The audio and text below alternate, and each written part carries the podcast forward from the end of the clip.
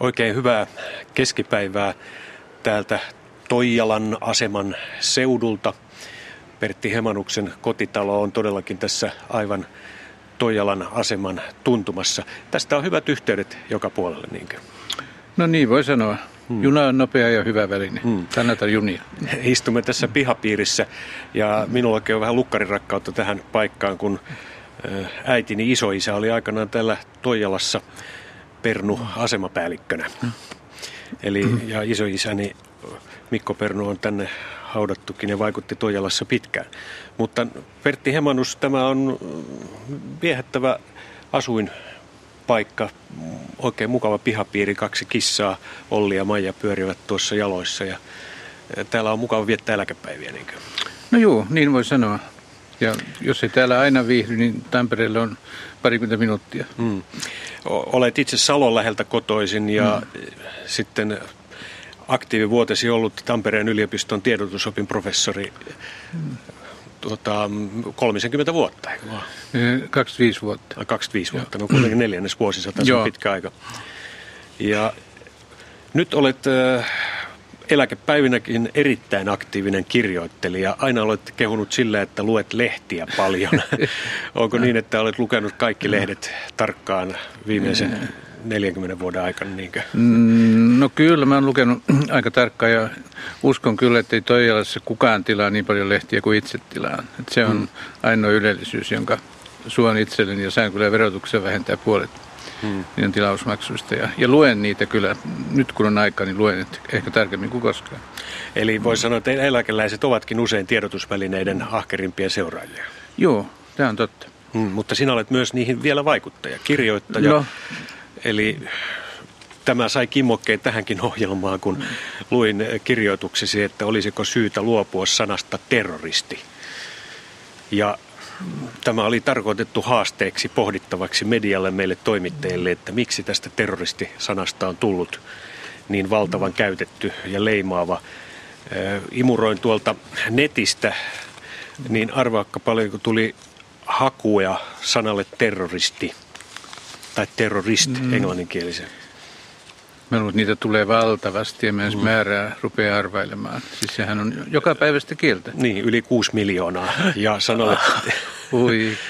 se, se kesti vain siis se haku vajaan sekunnin. Ja, ja tuota, terrorisme-sanalle tulee mm. yli kahdeksan miljoonaa. Ja, yhtä ja. lyhyessä ajassa. Suomen, suomenkieliselle sanalle terroristi ja terror, terrorismi tulee parikymmentä tuhatta osumaa. On sitä siinäkin. Sanoisin vähän, että että siis journalismin kieltähän pitäisi koko ajan tarkkailla ja tutkia ja reagoida. Ja onhan lehdissä kielipalstoja, jotka tekee sitä osittain ihan ansiokkaastikin. Ei tämä terroristi ole tietenkään ainoa sana, jota pitäisi miettiä oikein vakavasti. On muitakin, mutta tämä nyt on tällä hetkellä ehkä kaikkein ajankohtaisin. No pysähdytään sen vuoksi siihen, koska siitä lähdetään, ehditään sitten ehkä muustakin tämän lähetyksen aikana puhua, mutta eh, halusit kytkeä se jotenkin talvisotaan vai mikä sinulle tuli mieleesi tästä? No okei, okay.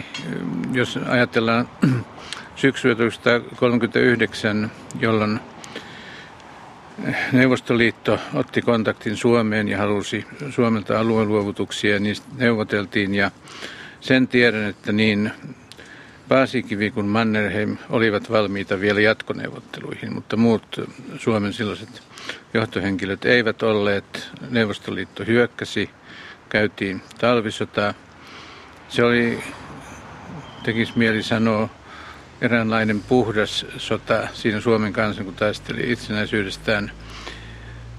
En pidä sodista, en pidä edes puhtaista sodista, mutta myönnän, että tämä oli mm, sellainen sota, joka Suomen varmaan kannatti käydä.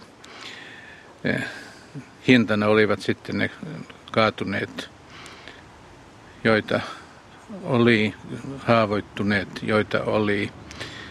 Eh, sotaveteraanista sanoisin, että he ovat järjestäytynyt ryhmä tietysti. Kukaan ei muista niitä sotaveteraaneja, joita vielä on, jotka ovat esimerkiksi eh, mieleltään häiriintyneitä saattavat mennä joka ilta sängyn alle huutamaan ryssät tulee, ryssät tulee.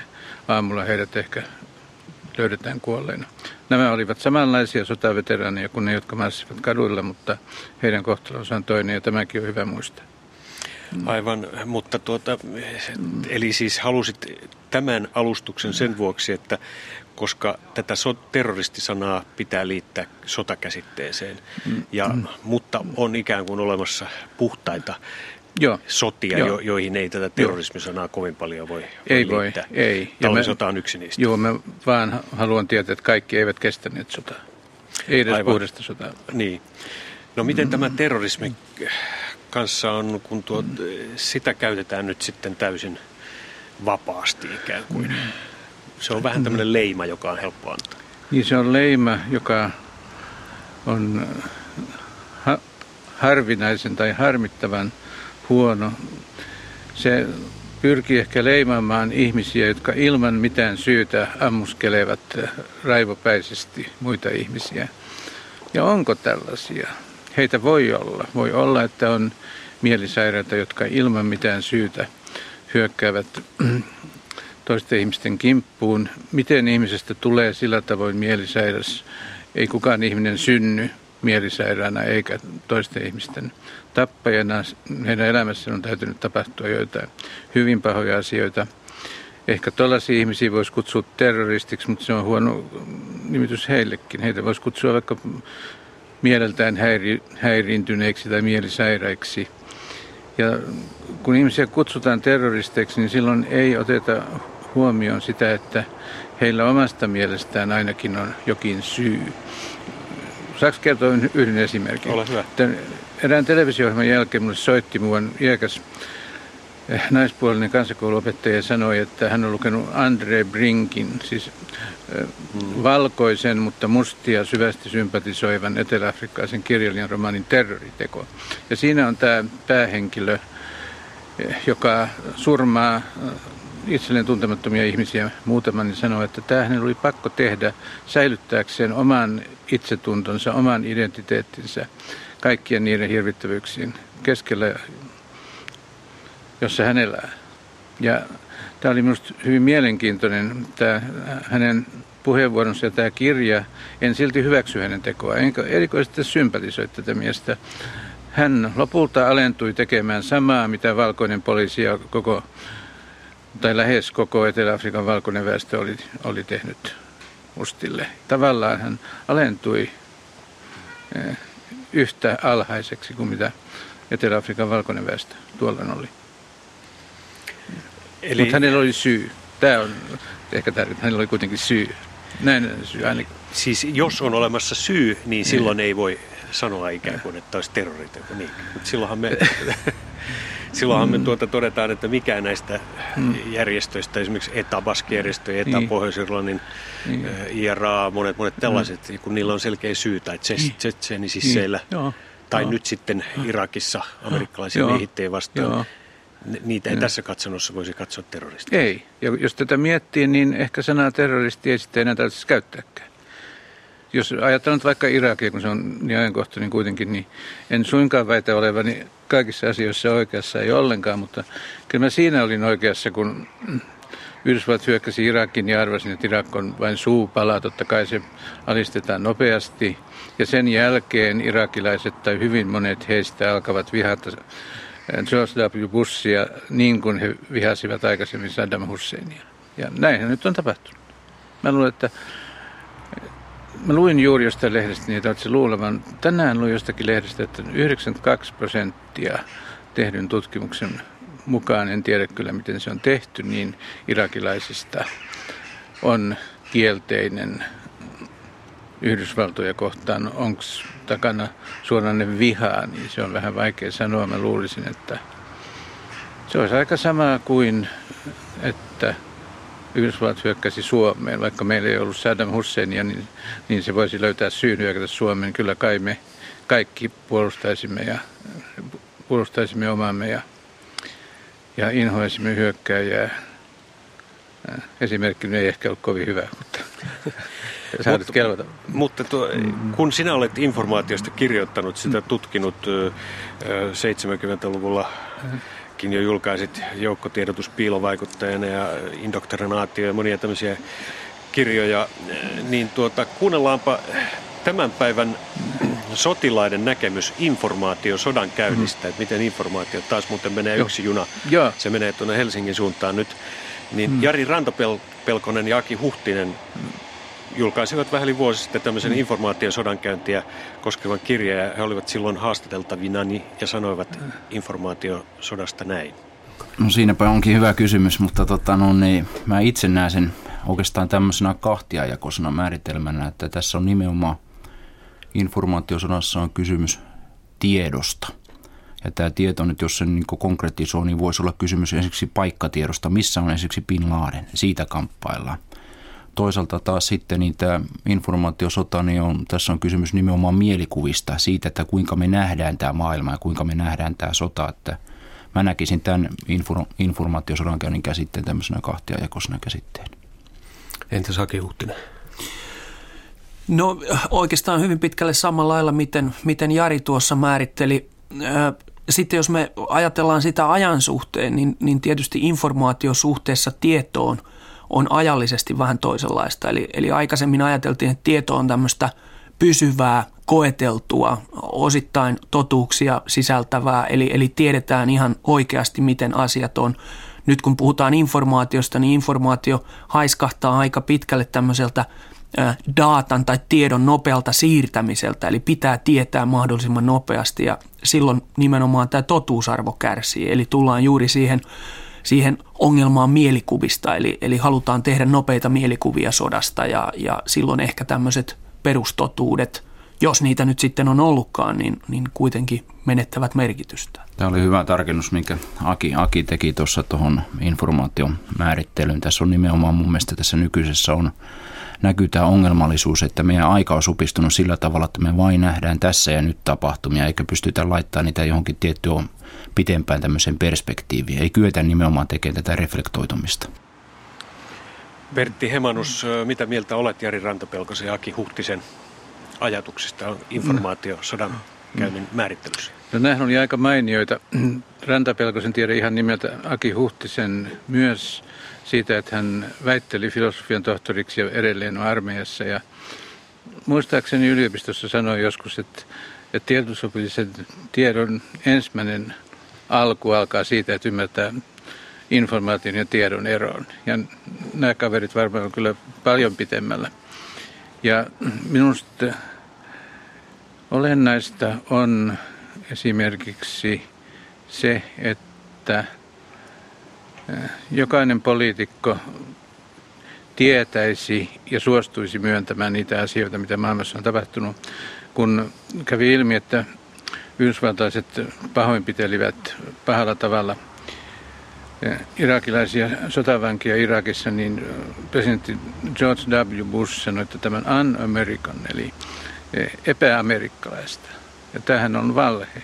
Amerik- Amerikassa on ollut pitkä julmuuden perinne, niin kuin Neuvostoliitossa tai Venäjällä, niin kuin monissa maissa. Ja jos ajattelee Yhdysvaltain historia, sehän alkoi hyvin kunniakkaasti niin, että alistetut tai parempaan toimeentulon pyrkivät ihmiset eh, lähtivät Yhdysvaltoihin, loivat siellä oman yhteiskuntansa mitä he seuraavaksi tekivät? He surmasivat lähes kaikki niin sanotut intiaanit. Jos, jos tämä ei ollut amerikkalaisuutta, niin mikä sitten on amerikkalaisuutta? Ja en tiedä Bushin opintoja, hänellä on kuulemma kaksi tutkintoa, mutta en ole huomannut merkkejä niistä. Hänen puheenvuorossa myönnän, että, että Bush on minusta erittäin epäonnistunut ja vaarallinen. Valtion päämies ja toivon kovasti, että John F. Kerry tulisi hänen tilalleen mahdollisimman pian. Se, siinä oli selkeä kannanotto ja johtuuko se myös siitä, että näet, että tämä tämmöinen unilateralistinen maailma, niin kuin hienosti sanotaan, joka pyrkii pois tästä moninapaisuudesta, niin se on vaarallinen kehitys, että pitäisi pyrkiä mm. tähän niin kuin pienen kansakunnan mm. edustajana tähän multilateralismiin, Joo. monenkeskisyyteen. Joo. Joo. Ja. Mutta sehän on, niin kuin nähtiin nyt tässä EUnkin sisäisissä kädenväännöissä, niin mm. pieni maa on aina vähän heikoilla. Joo. Oli se sitten missä liittymässä tahansa. Joo, erikoisen vaikutuksen teki kirja-arvostelu, jonka luin eilen. Siis se on filosofian kirjoittama artikkelikokoelma, jossa korostetaan sitä, että niin sanottu länsimäinen kulttuuri ei suinkaan ole kaikkia muita kulttuureja ylivoimaisesti parempi eikä parempi ollenkaan, niin että parempi olisi sellainen maailma, jossa olisi monia keskenään kilpailevia, mutta myös toistensa kanssa toimeen tulevia kulttuureja. Mä hankin tämän kirjan nyt seuraavaksi ja, ja, ja tästä todellakin pidän. Siis me olemme länsimäisiä. Totta kai olen itse hyvin länsimäinen, mutta en sen ole niin länsimäinen, että halveksisi muita kulttuureja.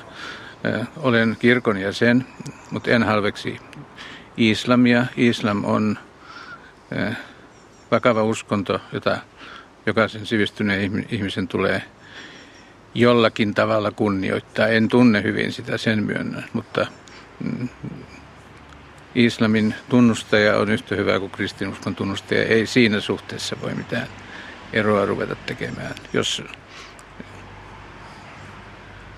jos ajattelee näin kuin itse pyrin ajattelemaan. Voi olla, että voisin tuntea vierautta islamin tunnustajia kohtaan, mutta se ei oikeuta tietenkään pitämään häntä huonompana. Pertti Hemanus, siis tämä kuulostaa kovin liberaalilta tämä sinun ajatusmaailmasi nykyään. Onko, onko se perustaltaan sitä tänä päivänä? No, kyllä kai se aikaisemminkin ollut liberaalia. En mä nyt sitä voisi mennä sanomaan, että se ei olisi ollutkaan nyt. Olen sen tämä pitkä elämän aikana huomannut, että tämä länsimäisuuskin kätkee sisänsä hyvin monenlaisia elementtejä – ja sen länsimaisuuden ihannointi, joka nyt vasta on tullut, kun Neuvostoliitto lakkasi olemasta, muuttui Venäjäksi. Nyt ehkä ihmiset uskaltaa ihailla länsimaisuutta jopa sokeasti, niin se on pettävää ja se kyllä hiukan ärsyttää. Aina, aina kun sitä kuulen, se hiukan ärsyttää. Onko niin, että kun palataan tähän sinun kirjoituksesi, oliko, olisiko syytä luopua sanasta terroristi, niin äh, sanoit tänään toisen tyyppinen väkivalta ansaitsisi varmaan nimen murhaajien murhaaminen. Sitä ennen siis niin kuin, äh, sanoit, että maailmassa on hyvin paljon väkivaltaa, eikä mediamme yritäkään kunnolla erottaa sen eri lajeja. Mm. Perustavanlaatuista toisten surmaamista voisi kutsua vaikkapa alistettujen murhaamiseksi. Joo, joo. Mutta sanoit, että et hyväksy kumpaakaan, usko jo, yrität vakuuttaa Joo. lukijoille. Että onko tässä nyt sitten, Joo. jos lähdetään tämmöiseen erittelyyn, yritetään ymmärtää ikään kuin näitä osapuolia, niin mm. siinä asetutaan ikään kuin toiselle puolelle. Niin, kyllä kai se vaara. Eli, mm. eli tämä liberalismi, mm. jos vapaamielisyys voi tarkoittaa Joo. pahimmillaan tätä, että kaikki ovat samassa vaakakupissa samanarvoisia. Joo, ja, ja, ja kaikki ja, on sallittua. Niin, kaikki on sallittua ja, ja nyt mm. tämä aika, niin kuin Buskin sanoo, niin jos et mm. ole minun puolella, niin olet minua vastaan. Mm.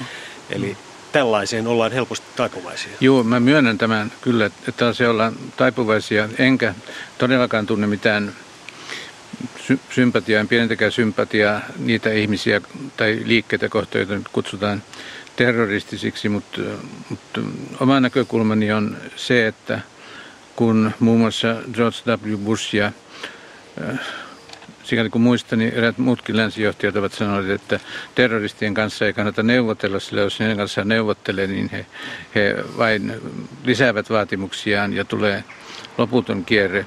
Tässä voi olla perää, en sitä kiistä, mutta väitän päinvastoin, että jos terroristien kanssa ei edes neuvotella, niin silloinhan ne vasta lisäävät terroritekojaan ja neuvottelu kuitenkin olisi kokeilemisen arvoinen tie. Voi olla, että se epäonnistuisi. Mutta jos nyt ajatellaan niitä terroriliikkeitä, joita nyt on laskettu olevan 50 täällä, täällä pallon puoliskolla, niin kyllä kai jonkinlainen yhteinen tekijä löytyisi siitä, että islam uskontona on aliarvostettu ja jos tämä liike suuntautuu jotenkin kristittyjä ja kristinuskoa vastaan, niin se minusta on surullista, mutta en voi kieltää, etteikö siinä olisi jotain perää. Jos ajatellaan näitä syyskuun 11. päivän terroristeja, jotka surmasivat yli 3000 ihmistä New se oli hirveätä. Olen käynyt sillä paikalla ja edelleen koin, että se oli hirveätä he myös kuolivat itse. Ja en tiedä... Siis terroristit? Niin, joo. terroristit mm, kuolivat itse. Se oli, ne oli itsemurhan iskuja. En tiedä edes, onko se mikään lieventävä asianhaara. Sen sijaan, kun heitä ei enää ole, niin pitäisi yrittää tutkia muita henkilöitä ja heidän suhdettaan islamiin ja kristinuskoon ja antaa heidän puhua ja kertoa, mitä mieltä he ovat näistä uskonnoista ja mihin perustuu heidän hirvittävä vihansa, mm. joka saattaa kohdistua kristinuskoon, sitä en tiedä, mutta en oikein muutakaan keksi. Sitten se voi kohdistua myöskin Yhdysvaltoihin yhteiskuntana, joka kuvittelee olevansa maailman paras eikä kuitenkaan elää niin kuin maailman paras. Ja yhdysvaltalaisten pitäisi kestää nämä puheet ja Yhdysvalloissa on paljon ihmisiä, jotka varmasti kestäisivät nämä puheet ja ja mitään tällaistakaan ei ole yritetty mun ymmärtääkseni. Jos ajatellaan Guantanamon vankeja, jotka eh, nauttivat, siis eivät nauti mitään ihmisoikeuksia, ne ovat se Kuuban puolella, mikä oli aika ovelaveto mm. Yhdysvalloilta, niin, niin heitä ei pitäisi kuulustella, saati kiduttaa, vaan heitä pitäisi kuulla. Kuulla, kuulla ja kuulla ja julkaista ja kestää. Se saattaisi auttaa. Nykyinen Guantanamo ei auta ketään eikä mitään. Aivan, ja siitäkin varmasti tulee sitten historian saatossa niin melkoinen selvitys, että mitä siellä oikeasti on tapahtunut. Mm, Siitähän me emme edes tarkkaan emme, tietoa tänä päivänä saa, saamme jotain välähdyksiä ja joo. jonkunnäköistä joo, kuvaa, mutta täsmälleen, ja, sen sijaan mm. se, että Irakista saatiin nyt nämä kuvat, niin mm. niin sehän oli aika osittain sattumaa. Joo. Sitten mulla on yksi näkökulma, jos tässä sanon, kun Suomessa on varmaan paljon ihmisiä, jotka ihailevat EUta, erittäin paljon itsekin äänestin puolesta, tosin varovaisesti ja empien, mutta kuitenkin, ja ihailevat Yhdysvaltoja. Niin ajatellaan, että Yhdysvallat pyrkisi EU. Sitä ei voitaisi hyväksyä jäseneksi, koska siellä on kuolemanrangaistus. Ja mm. tämä on ehdoton este. Yhdessäkään EUn jäsenmaassa ei ole kuolemanrangaistusta, Yhdysvalloissa se on. Se surmaa varsin pienen määrän maan väkilukun nähden. Sen myönnän toki, mutta tämä pitäisi jokaisen tietää, eivätkö ollenkaan kaikki ihmiset sitä tiedä. Mm. Eikä Yhdysvallat myöskään hyväksy Haagin kansainvälistä tuomioistuinta Ei. ihmis, joka tuota, sotarikoksista. Joo, joo. Sitten Eri, siellähän on nyt näitä entisen Jugoslavian johtajia tuomittavana ja Serbian johtajia, mutta sitten Yhdysvallat ei ole siellä missään vaiheessa Irakin toimista, koska mm. se on ehdottomasti sanonut, että meidän, meidän joukkojamme ei tällaiseen tuomioistuimeen laiteta. Joo, eri asioista varmasti Euroopassa on myös ihmisiä, jotka toivoisivat kuolemanrangaistuksen käyttöönottoa uudelleen, mutta he ovat kaikissa maissa vähemmistönä, eivätkä liikehdi tämän puolesta niin, että heidän mielipiteensä ovat sallittavia, ne eivät johda mihinkään. Joo. Pertti Hemanus, kuunnellaan vielä lyhyesti tässä Juha Kulmasen julkisessa sanassa, joka tulee täältä Toijalasta, Hemanuksen mm. kotipiiristä läheltä asemaa. Junat tuosta viilettävät Tampereen ja Helsingin väliä ohi niin Aki Huhtista, joka kertoo, että mihin informaatiosotaa käytetään. Puhutaan informaatiooperaatioista, joissa on mukana informaatiosodankäyntiä ja jotkut määrittelevät informaatiooperaatiot ja informaatiosodankäynnin niin, että sitä käydään jatkuvasti. Sen intensiteetti vaihtelee, eli, eli nyt tietysti – se on aivan hektisimmillään. Se näkyy medioissa ja monissa, monissa muissa, mutta... Siis hetkinen, käykö mediakin informaatiosotaa? Mm. Siis niin kuin, jos, jos mediassa on sisältöjä sodasta ja, ja sotaan liittyvistä asioista, niin onko silloin media informaatio osan soda, sodan osapuoli? No näin voidaan ajatella, että media, media on myös yksi informaatiosodankäynnin väline, tahtoipa se sitä tai ei. Eli se ottaa osaa tämän informaation siirtämiseen ja tiettyjen mielikuvien luomiseen. Ja tämä on tietysti ongelmallinen, että kuinka laajaksi me voidaan informaatiosodankäynnin käsite laajentaa. Voidaanko se laajentaa käsittämään kaikkea? Ja, ja tämä on yksi, mistä tutkijat käy keskustelua, eli miten informaatiosodankäynnin käsite määritellään ja rajataan. Mutta, mutta yksi esitys on se, että sitä käydään todellakin jatkuvasti. Ei, ei pelkästään kriiseihin tai konfliktiin liittyen, vaan informaatiosotaa käydään silloin, kun etsitään tietoa tai, tai haetaan perusteita ja, ja oleellista on tämä intensiteetti. Näin siis Aki Huhtinen, josta Pertti Hemonos totesi, että hän on paitsi upseeri myös filosofian tohtori. Mitä tämä toimii. Siis informaatiosotaa käydään koko ajan ja me mm. toimittajatkin olemme tahtomattomia ikään kuin sen osapuolinen. Joo, kyllähän maailma voidaan näin nähdä. Tosin, onko se vähän liian raju? No en, en tiedä, onko se liian rajua, mutta täytyy ottaa huomioon, että eivät hän useimmat, jotka sitä käyvät, niin katso itse käyvänsä informaatiosota. Tuskin edes ajattelevat tätä käsitettä, kaikki eivät ehkä edes tunne koko tätä käsitettä, he tekevät sitä kuitenkin. Kyllähän median valtava tarjonta, jonka se lähettää maailmaan joka päivä Suomessakin, niin kyllähän se voidaan tietysti ymmärtää informaatiosodaksi, mutta mm, on siinä paljon sellaista, joka nyt ei kyllä sovi tämän käsitteen sisään. Siitä huolimatta informaatiosota on on tärkeä asia. Mulla on yksi esimerkki, jos sen, sen nyt kertoisin, etenkin kun olen tarjonnut sitä eräälle suurelle lehdelle, joka ei ottanut juttua. Se minua vähän hämmästytti. Et viime vuonna professori Tuomo Martikainen ja tutkija Hanna Viss teki ovelan tempun ensimmäistä kertaa Suomessa. He jakoivat Suomen kansan työssäkäyntitilastoista ilmenevien tulotietojen mukaan kymmeneen yhtä suureen osaan. Mm. Ja sitten katsoivat, miten näihin kaikkiin osiin kuuluvat suomalaiset äänestivät. Ja se meni, se meni vähän toisin kuin itse odotin. Se meni jotenkin uskomattomasti, niin kuin olisi joku vanha, vanha ja, iku, ja täysin vanhentunut marksilaisuuden oppikirja ollut heillä käsissään, vaikka ei ollutkaan. Siis kaikkein varakkaimmat äänestivät 84 prosenttisesti, kaikkein köyhimmät 53 prosenttisesti ja kun siirryttiin luokka luokalta alaspäin, niin aina äänestysprosentti laski, paitsi viidennen ja kuudennen luokan mm, kansalaiset, sanotaan nyt näin, niin äänestivät yhtä paljon. Minusta Eli... se oli jopa uskomatonta. Siis, äh, siis tulot on ehkä tärkein tekijä, joka määrää äänestystä. Eli siis voidaan sanoa, että demokratia on varakkaiden demokratia tietyllä tavalla. No tietyllä tavalla. Joo, nyt kun siis no, äänestettiin europarlamenttivaaleissa kokoomuksesta tuli suurin puolue. Ja joku läpimennyt kokoomuslainen jo juhli tätä, niin hän varmaan ymmärsi, että tämä oli 41 prosentin perusteella tehty päätelmä keskusta oli toinen ja demarit vasta kolmas. Ja kun tulee valtiolliset vaalit, niin silloin sen äänestetään 65-70 prosentin eh, verran ja silloin tulokset ovat toiset.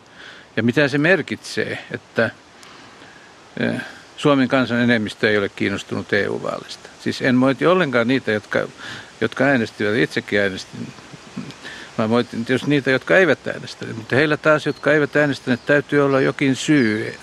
Silloin kun nämä äänestysmenetelmät Suomessa otettiin käyttöön, silloin kun siirryttiin yleiseen ja yhtäläiseen äänioikeuteen ja järjestettiin ensimmäiset eduskuntavaalit 1907, niin sehän oli valtava ilon aihe hmm. myös monille köyhille ihmisille. Mihin se ilo nyt on kadonnut? Siis ensimmäinen selitys on se, että köyhät ja köyhäköt ihmiset eivät enää usko, että äänestäminen vaikuttaa heidän asioihinsa. Mä luulen, että työttömät äänestää erikoisen niin. vähän. Toki silloin siitä, jos palataan tähän terroriteemaan, niin mm. onko siitä sitten vain enää kukonaskel siihen, että siirrytään mm. siihen suoraan toimintaan, joka sitten mm. äkkiä voidaan määritellä terrorismiksi?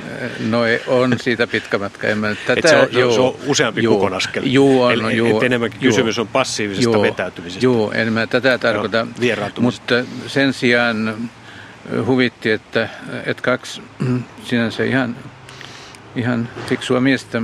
Tohtori Jukka Tarkka ja tohtori Lasse Lehtinen sanoi joskus pari vuotta sitten, että heidän käsityksensä mukaan hyväosaiset eivät äänestä, heille ei ole mitään syytä siihen. Juuri hyväosaisillahan on syytä puolustaa sitä hyvää, jonka he ovat saaneet kasaan ja juuri hehän äänestävät kaikkea ahkerimmin. Ja nyt mä luulen, että se uskotaan, Jukka Tarkka on myös sanonut, että toimiihan järjestelmä näinkin, ja se on ihan totta, toimiihan se näinkin.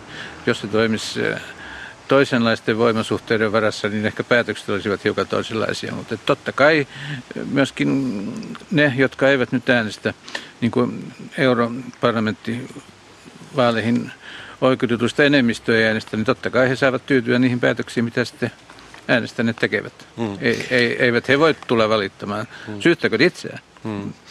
Silloin, nythän on puhuttu paljon tästä, kun siitä on sata vuotta kulunut tästä hmm. Eusen Zomanin terroriteosta, niin kuin sanotaan. Nikolai Bobrikov murhattiin silloin senaatin portailla. Silloin ei Suomessa vielä saanut äänestää. Voisiko no. ajatella niin, että jos olisi saanut äänestää, niin tätä tekoa ei olisi tehty? Vai mm. nyt siitä käytetään kuitenkin terroritekoa. Ja sittenhän siellä Pietarissa surmattiin muitakin, von Plehve ja niin edelleen, mm. pommiiskulla. Eli tätä suome, suomalaisten aktivistien puolelta tapahtuvaa terrorismitoimintaa oli siihen mm. aikaan aika lailla. Ja terrorismi on, niin kuin sanottu, moniulotteinen käsite. Joo, tämä Eusen Schaumanin teko, se on aika mielenkiintoinen. Siis hän ei ollut ainakaan kai ihan tyypillinen terroristi. Hän valitsi uhriksi juuri sen henkilön, joka venäläisti Suomea, sanotaan nyt näin. Kuinka ankaraa tämä venäläistäminen on, niin siitähän on erilaisia käsityksiä. Jos Matti Klinge, hän porvari Matti Klinge, sanotaan nyt varmuuden vuoksi, että kuka erehdy, niin puolustaa kyllä johdonmukaisesti Venäjää, joka piti Suomea halussaan yli sata vuotta ja muistuttaa siitä, joka ei nyt olisi kovin kiistalainen asia, että Suomi mielellään liittyi Venäjään, koska Venäjä lupasi Suomelle itsehallinnon. Ruotsi ei, ei ollut koskaan luvannut mitään itsehallinnon tapaista, on hyvin vaikea kuvitella, että Ruotsi olisi ollut siihen valmis, mutta Venäjä oli valmis. Se ei kaiken aikaa pitänyt tämä itsehallinto. Tapahtui venäläistämistä, sitten taas se lieveni. Ja eriävät käsitykset koskee ehkä siitä, siitä että kuinka ankaraa tämä Bobrikovin hallintokausi oli. Ja, ja kun Schumann valitsi uhrikseen Bobrikovin ja sen jälkeen itsensä, niin kysymys on sitten siitä, että onko itsensä surmaaminen äh, lieventävä asian harva onko se päinvastoin raukkamaista, onko, olisiko parempi, että hän olisi antautunut vangiksi ja istunut vankilassa koko ikänsä tai tullut mm. surmatuksi. Mm. Ja, Mutta nyt, nythän on tullut niin, viimeisiä mm. spekulaatioita, mm. tietysti kaikenlaisia spekulaatioita mm. on, ja että petettiinkö Showman ja äh, oliko hän mm. loppujen lopuksi itse ampunut itsensä, että oliko siellä joku muu sittenkin, joka häntä ampui, mutta nämä nyt on näitä villejä villejä spekulaatioita, joihin ei kai mm. koskaan saada lopullista vastausta. Ei kai. Mutta, Tästä uusimmassa Suomen joo, Kuvalehdessä on joo, kirjoitus. Joo, mutta mä haluaisin puolustaa saarin Venäjä nimenomaan, en ole nyt ihan, en ole historian tutkija, Klingen ajatuksiin, Matti Klingen ajatuksiin jota selvää, selvää kantaa sen kummemmin kuin, että liittyminen Venäjään 1809 oli, jos nyt voi sanoa, Suomen kansan valistuneen osan tahto. Suomen kansaa eh, tietoisena ja valistuneena ei vielä ollut olemassa. Lukutaito oli puutteellinen ja muuta, mutta ne, jotka olivat äh, näitä taitoja hankkineet, niin olivat valmiita äh, tulemaan Venäjän kansalaisiksi. Tyypillistähän on se, että Suomi ymmärtääkseni mitään, ja nyt en tiedä, miten pääkaupunki siirrettiin pois siis Turku menetti pääkaupungin aseman, Helsinki sai sen. Oliko se Ven... nyt vielä, että eihän no. Turku ole koskaan varsinainen pääkaupunki ollut, koska Suomi ei ollut silloin itsenäinen. No joo, mutta se oli kuitenkin pääkaupungin luonteinen. Kyllä, mutta joo. oliko se Venäjän ehdoton tahto vai oliko se Suomen kansan tai tämän valistuneen suomalaisten osan tahto, sitä en tiedä. Ehkä siinä oli kumpaakin. Aivan, mutta tuota, terrorismisana vielä, jos siihen palataan, niin se on kuitenkin tällainen, joihin sitten kun se liitetään oman maan historiaan, mm. niin se saa jo ihan erilaisia sävyjä kuin Joo. se, että me puhumme terrorismista Joo. jossain muualla. Joo. Ja kun Joo. mediakin käsittelee Joo. näitä asioita, niin Joo. siinä on eri lataus. Joo. Kun ja on... pitäisikö olla sama lataus? No kun nyt jos lähdetään joo, siihen joo. Sanaan, että sitä joo, ikään kuin väärinkäyttää. Joo, periaatteessa ehkä pitäisi olla sama lataus, vaikka se on hyvin vaikeaa, mutta kun olen sanonut ja sanon taas, että en, en hyväksy terrorismia, minusta se on huono ja inhottava keino, niin en nyt sitten voi hyväksyä myöskään Eusen Schaumanin laukauksia. Nekin olivat huonoja ja inhottavia. Niillä saattoi olla jotain myönteisiä vaikutuksia, en tiedä edes, mutta jos ajattelee periaatteessa asioita, ihan periaatteellisesti, niin, niin terroriteot eivät kelpaa. Ne ovat kelvottomia, vaikka jos taas ajattelen seurauksia, niin niillä voi olla myönteisiä seurauksia, mutta mm, ne ovat kelvottomia silti, jos tiukkoja ollaan. Mm. Mutta otetaan yksi mm. näyte tähän vielä. Tied- operatiivinen tiedotusupseeri mm. reservissä Mika Virta, joka on mm. paljon aikana viettänyt aikaa Balkanin mm. kriisin yhteydessä ja sodan yhteydessä siellä. Hän tietää, miten vaikeaa on tätä länsimaista ajattelua mm. viedä aivan toisenlaiseen kulttuuriin. Joo pelko pitää johonkin asti asiaa, niin kun se on semmoinen suljettu piiri. Ja tässä tulee oleelliseksi se kulttuuri, Eli muualta, muualta tullut tässä tapauksessa länsimainen kulttuuri on se suurempi uhka. Lojaalisuus arabikulttuurin kesken on niin kuin selkeämpi, vaikka sitten siellä oli sitten niillä ristivetoja samassa Balkanilla. Me olemme muukalaisia, me tullaan muualta, Länsi-Euroopasta – valtaosa siitä joukosta tai oikeastaan kaikki ja tulee Länsi-Euroopasta. Balkanilla se kuitenkin, että te olette eri, te ette voi ymmärtää, että tulette eri paikasta. Tämä viesti tuli monasti niin serbi- kuin albaaniväestöltäkin. Ja mä tässä on ihan sama, että länsivallat edustaa länsimaista kulttuuria siellä, niin, ja se on se yhteinen vihollinen, joka koetaan uhkaksi. Niin kuin tässä aikaisemmin sanoit, niin puhuttiin, niin tämä ristiretki arabia tai muslimeja vastaan, niin on se voi olla hyvinkin se, jos sitä odotetaan esimerkiksi Irakin Baath-puolue tai Saddam Hussein osaa käyttää tätä asiaa hyväkseen, niin hän saa luotua sen länsimaisen ja, ja, ja islamilaisen kulttuurin niin kuin konfliktiksi, ja silloin hän saa siitä etu. Niin, todettakoon, että tämä Mika Virran lausunto oli annettu vielä silloin, kun Saddam Husseinia ei ollut löydetty vähän, vähän yli vuosi sitten. Ja tuota, silloin, mutta se ajatus tässä on todellakin se, että tämä kulttuurien yhteentörmäys on monta kertaa niin hankala. Mm. Miten Pertti Hemanos, kun nyt arvioit tätä terroristisanaa, terrorismista puhumista, niin eh, siinä juuri sekoitetaan tämä kulttuuri helposti siihen.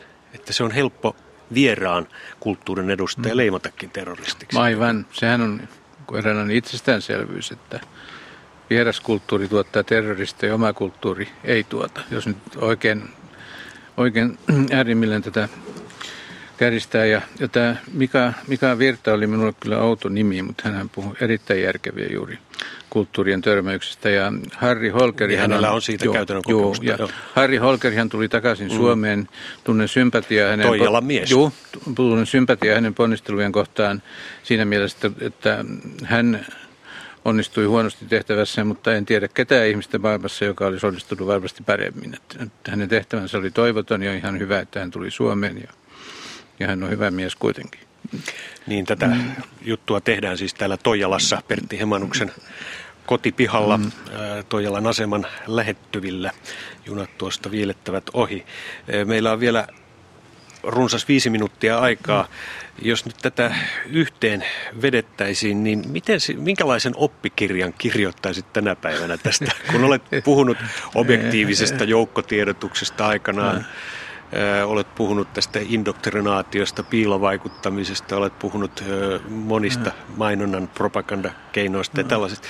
M- mi- miten mm. tuota, niin, mikä on tänä päivänä olisi se, kun olet eläkeläisenä tehty miettiä? Niin?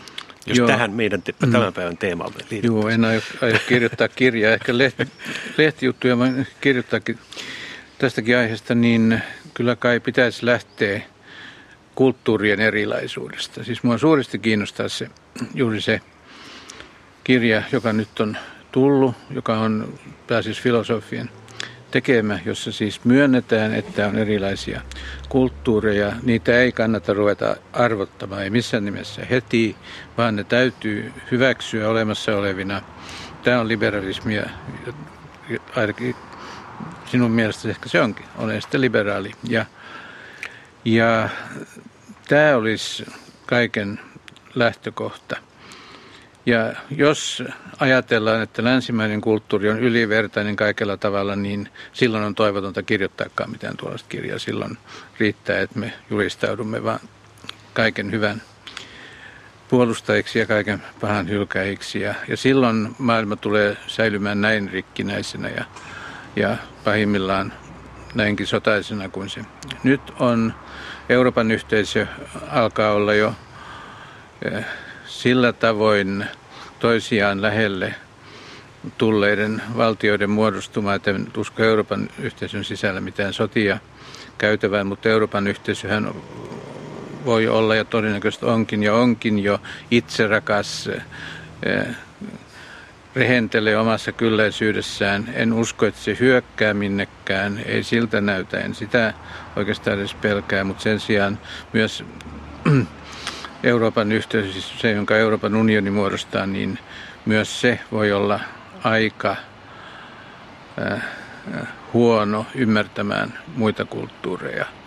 Ja jos verrataan sitten vielä Euroopan yhteisöä Yhdysvaltoihin, niin ehkä Yhdysvaltain nykyinen johto on harvinaisen huono ymmärtämään muita kulttuureja, mutta Yhdysvalloissa on paljon valistuneita ihmisiä, jotka pystyvät siihen ja vielä kerran tekee mieli sanoa, että presidentin vaalit Yhdysvalloissa ovat tärkeä asia ja niiden tuloksista riippuu mutta, paljon, mutta suomalaiset eivät niissä voi äänestää. Ei voi äänestää niissä ja en tiedä mikä olisi äänestysprosentti sitten, jos suomalaiset niin, äänestää. Niin, ja sitä paitsi Yhdysvaltain pitäisi ehdottomasti niin saada vaalien tuloslaskenta luotettavaksi. Se, mikä oli erittäin paha vuonna, milloin se nyt oli vuonna 2000 tai 1999 lopussa niin oli se, että tulokset jäivät epäselviksi. Ja äänestyslippu oli kelvoton. Se oli täysin kelvoton. Oliko se tehty niin kelvottomaksi sitten? Se oli vuonna 2000 lopussa jo, eikö se ollutkin tämä edellinen vaali?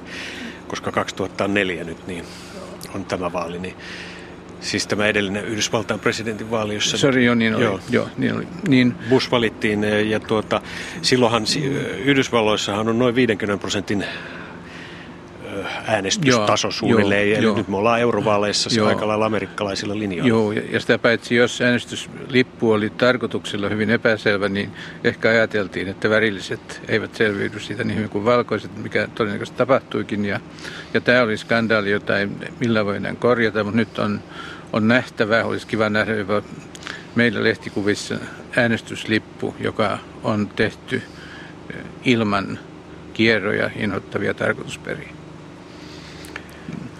Pertti Hemanus, olet joskus kertonut, että olet lukenut kaikki iltapäivälehdet viimeisen 20-30 vuoden ajalta. Olen lukenut, joo, kyllä se pitää paikkansa. No, sanois vielä tähän loppuun, nyt kun katsotaan tämän päivän iltalehti, iltapäivälehtiä, niin kyllä tämä aika tällaista näin kesällä ö, sensaatiomaistahan tämä on. No, Hirvi rysähti lapsen sänkyyn. Joo.